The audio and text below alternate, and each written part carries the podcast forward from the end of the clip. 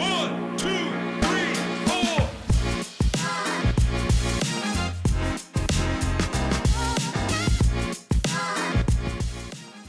Welcome to the X Plus One podcast, where we meet you where you are with Jesus Christ and seek to take you one step closer to Him.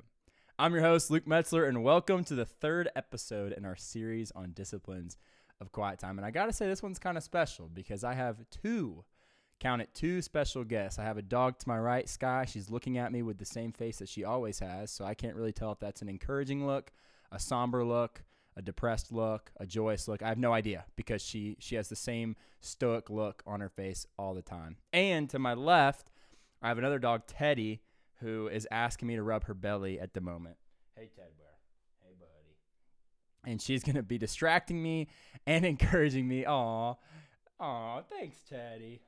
She is so cute. This is this is one of those moments where I wish I could video record these podcasts that you could see kind of all that's going on around me. But I have two amazing dogs, and they're joining me and also distracting me on today's discipline of of quiet time. And speaking of, let's get to that. In the first episode of this series, we talked about what we talked about the discipline of reading to behold glory. And in the last episode, we talked about the discipline of meditation and memorization, or what I call M and M. And on today's episode, I want to talk about the third discipline of our quiet time, and that's the discipline of prayer. Now, before I continue, I do want to say if you've enjoyed these episodes, if you've enjoyed this series, I would greatly, greatly appreciate it if you were to share this with someone who you think would enjoy it just as much as you. I'd also appreciate it if you were to leave a rating as well. I really have spent a lot of time in preparation for this series, and it would mean the absolute world to me if you were to rate or to share this podcast. Now, that said, if you can time travel back with me a ways to the first episode of this series, you'll remember that we separated quiet time into three foundational aspects to be, to behold, and to become.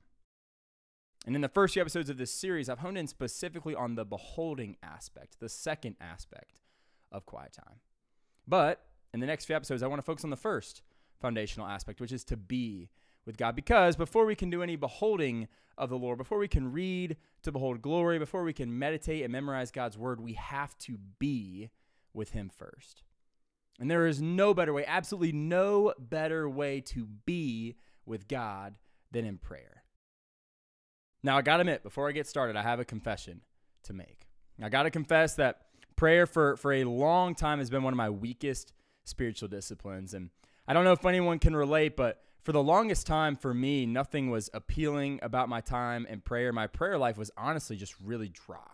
It was very ritualistic, you know, with the the same prayer before eating food, you know, please bless this food and nourish my body, and a prayer always before bed, which is kind of funny because I was always like half awake for that anyway. And I also felt like my prayers were very selfish and that I treated God more like a genie to serve me than a God worthy of my servanthood. And on top of that, and again, I don't know if any of you guys can relate to this, but for the longest time, I struggled to pray for other people. Like someone would ask for prayer, and with good intention, I'd say, Yeah, man, I'll be praying for you. But then I never would. I'd forget about it. Or I, I'd pray for them once or twice, and then I'd forget about it. And then lastly, I must confess that for the longest time, I did not include prayer in my quiet time. My quiet times consisted solely of Bible reading, and if it were to have any prayer, it was of the intensely short category. And maybe that's you too. Maybe you can relate to my struggles with prayer. Maybe your quiet times consist solely of Bible reading. Maybe you would say your prayer life is also one of your weakest spiritual disciplines. Maybe you feel like your prayer life is dry, or maybe you feel like you struggle to pray for others too. Maybe you are consistently in the Word, but you're not consistently on your knees praying to God. And if that's you, hear me, because like I just said, that's been me too. But the Lord has worked on me in my heart, and He's grown me significantly in this spiritual discipline, and I promise that He can for you as well. And so that's what I want to share about today. I want to share what the Lord has brought me to do regarding prayer in my quiet times that has helped transform my prayer life for something that is very, very dry to a fountain of life. So let's talk about it. Prayer as part of your quiet time. There's a famous quote from A.W. Tozer where he said, We go astray when we attempt to do spiritual work without spiritual power. Now, I believe that I may be wrong, but I believe Tozer said this quote in regards to preaching. However, the principle is true of our quiet times as well. And the reason why it's true is because we cannot even begin to understand anything divine, that is, anything of God, unless something else that is divine reveals it to us. That's why it's foolish for us to do the spiritual work of quiet time without spiritual power because we cannot even begin to understand God's word or anything about his character or his presence without that being revealed to us by his Holy Spirit.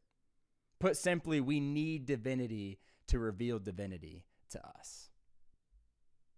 Take the story of the two disciples on the road to Emmaus in Luke chapter 24 as an example.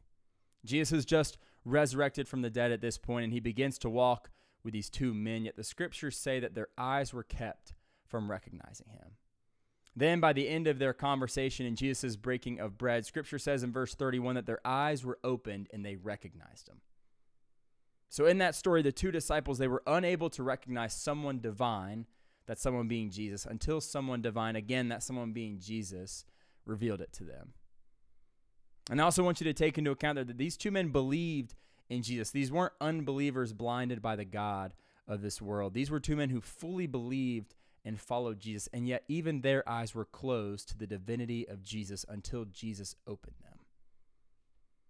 Now, you might be wondering where I'm going with this. Like, what does all this mean regarding prayer? and our quiet time? Well, it means that we cannot behold the glory of God unless God opens our eyes. We cannot behold the beauty and glory of His divine word unless His divine spirit reveals it to us. In other words, we stand absolutely no chance, no chance of reading God's word and understanding, no chance of beholding it, no chance of grasping His character, His love, His presence, no chance at all unless God Himself helps us and reveals Himself to us. Because, like I said earlier, we can't do it ourselves. We need divinity to reveal divinity to us. So, with that in mind, what is it that most people do when something is too great for them to accomplish in their own might? What is it that most people do when they realize their own self sufficiency won't work? Better yet, what is it that most people do when they're in a situation that requires divine intervention? They pray. When people are in a situation that requires divine intervention, they pray. And I want you to understand on this podcast today that that is what our quiet times need.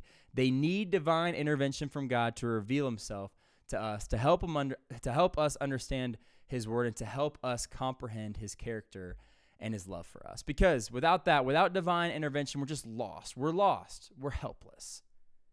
And so if that's what our quiet times need, if they need divine intervention from God to reveal himself to us, then that also means they need prayer from us for God to do that. Now, there are quite a few prayers in Scripture that encapsulate all that I just said, perhaps none more exemplary than the one in Psalm 119, verse 18. In that verse, the psalmist prays, Open my eyes that I may behold wondrous things out of your law. In this verse, the psalmist acknowledges that their eyes are closed to the wondrous things in Scripture, so they pray for God to open them. And if you look closely, you'll see that word behold again in that prayer. Open my eyes that I may behold wondrous things out of your law. Now, I direct your attention to that because the psalmist here is showing us something. He's showing us that prayer comes before beholding. That means prayer comes before we read the word of God, and prayer comes before we meditate on and memorize it. Because again, we, we cannot behold the glory of God unless God Himself opens our eyes, and we certainly cannot do spiritual things without spiritual power. So for me, this is a prayer that I pray close to daily before my quiet time. I pray for God to, to open my eyes so that I might behold wondrous things out of His Word. And essentially, what that prayer is, is it's an acknowledgement and a confession that I just cannot behold God. I cannot behold Him. I cannot behold His Word. I cannot understand it. I cannot understand Him without God Himself opening my eyes to it. And I would encourage you to do the same. I would encourage you to pray Psalm 119, 18 before your quiet time. God delights in revealing himself to you and he wants to open your eyes. And from personal experience, I can testify that God has always answered this prayer for me and that my times in the Word have become so much more fruitful because of it. Now, there's another prayer very similar to the one in Psalm 119, and it comes from Paul in Ephesians chapter 1. And in that chapter, he prays for the church of Ephesus, starting in verse 17, that the God of our Lord Jesus Christ, the Father of glory, may give to you the spirit of wisdom and revelation in the knowledge of him. Boom, stop right there. This opening to Paul's prayer reflects the psalmist's prayer in Psalm 119.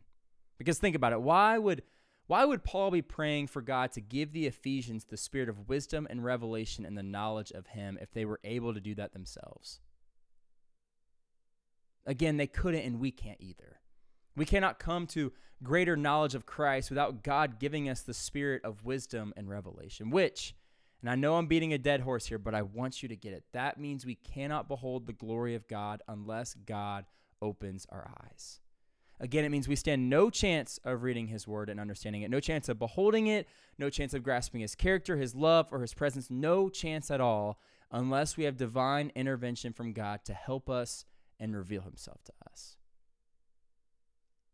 Now, Paul continues his prayer in that next verse, verse 18, praying that God would have the eyes of their hearts enlightened, that they may know the hope to which he has called him. What are the riches of his glorious inheritance in the saints, and what is the immeasurable greatness of his power toward the ones who believe?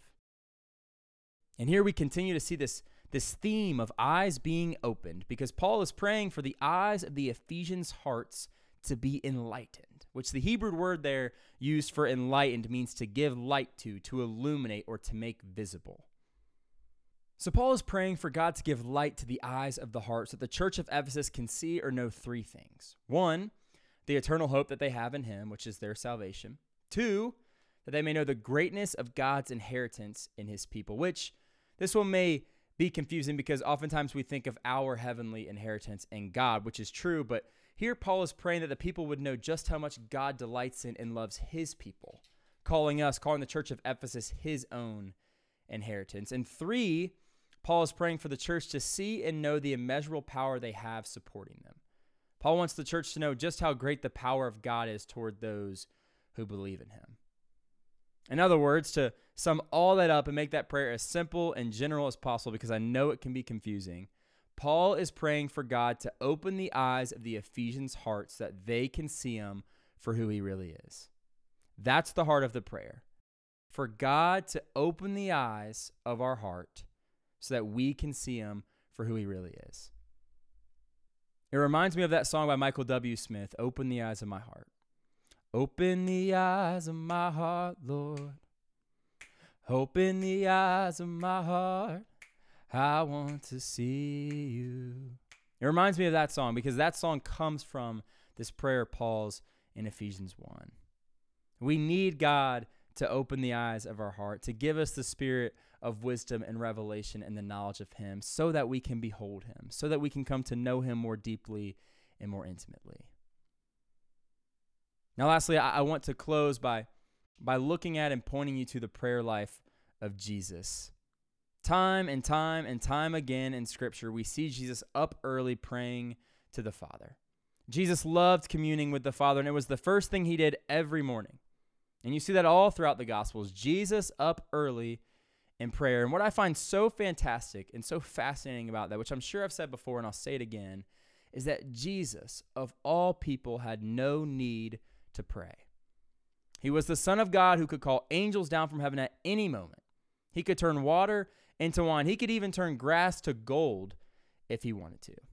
Point is, Jesus had zero reason to pray, yet he prayed more than anyone to ever walk this earth.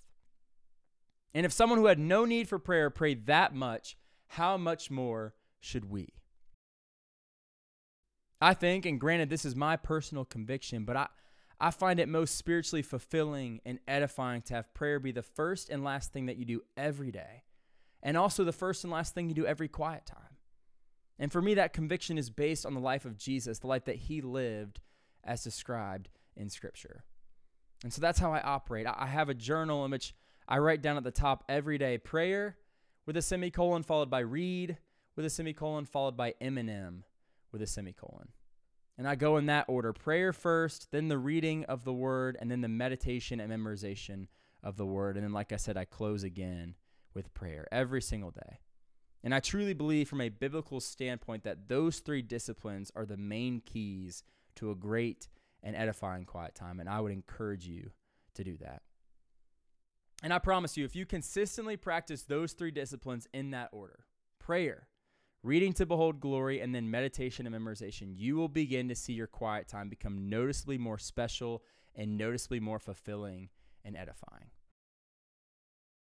Now, All that said, there's still so much more. I mean, so much more that I want to biblically unpack with you all surrounding our quiet time, and we will cover that in the next few weeks. And there's also so much more that I want to unpack with prayer. And my hope is that at some point in the future, I'll be able to do a series on it because truly this is just the tip of the iceberg with prayer. And I think there's so much more to learn, so much more to unpack, and so much more to grow in that area for me. And then I'm sure also for you listening as well. But, but, but, but, but, but, this is me post recording. And I want to say that I have somebody coming on tomorrow, Mitchell Evans, and he and I are going to unpack prayer a little bit more. So, in line with what I said in the recording, I was able to line up a, a cool interview with him. I'm really excited about it. And he has just an amazing perspective on prayer and how much he's grown and how much the Lord's uh, worked in him and his heart. And I'm excited to share that with you all. So, tomorrow, Wednesday, there will be a special episode on prayer, specifically praying through the Bible. So stay tuned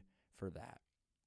I love you all. I love making these podcasts. They are such a joy in my life, and I'm so thankful for you all listening. And I will see you tomorrow. God bless.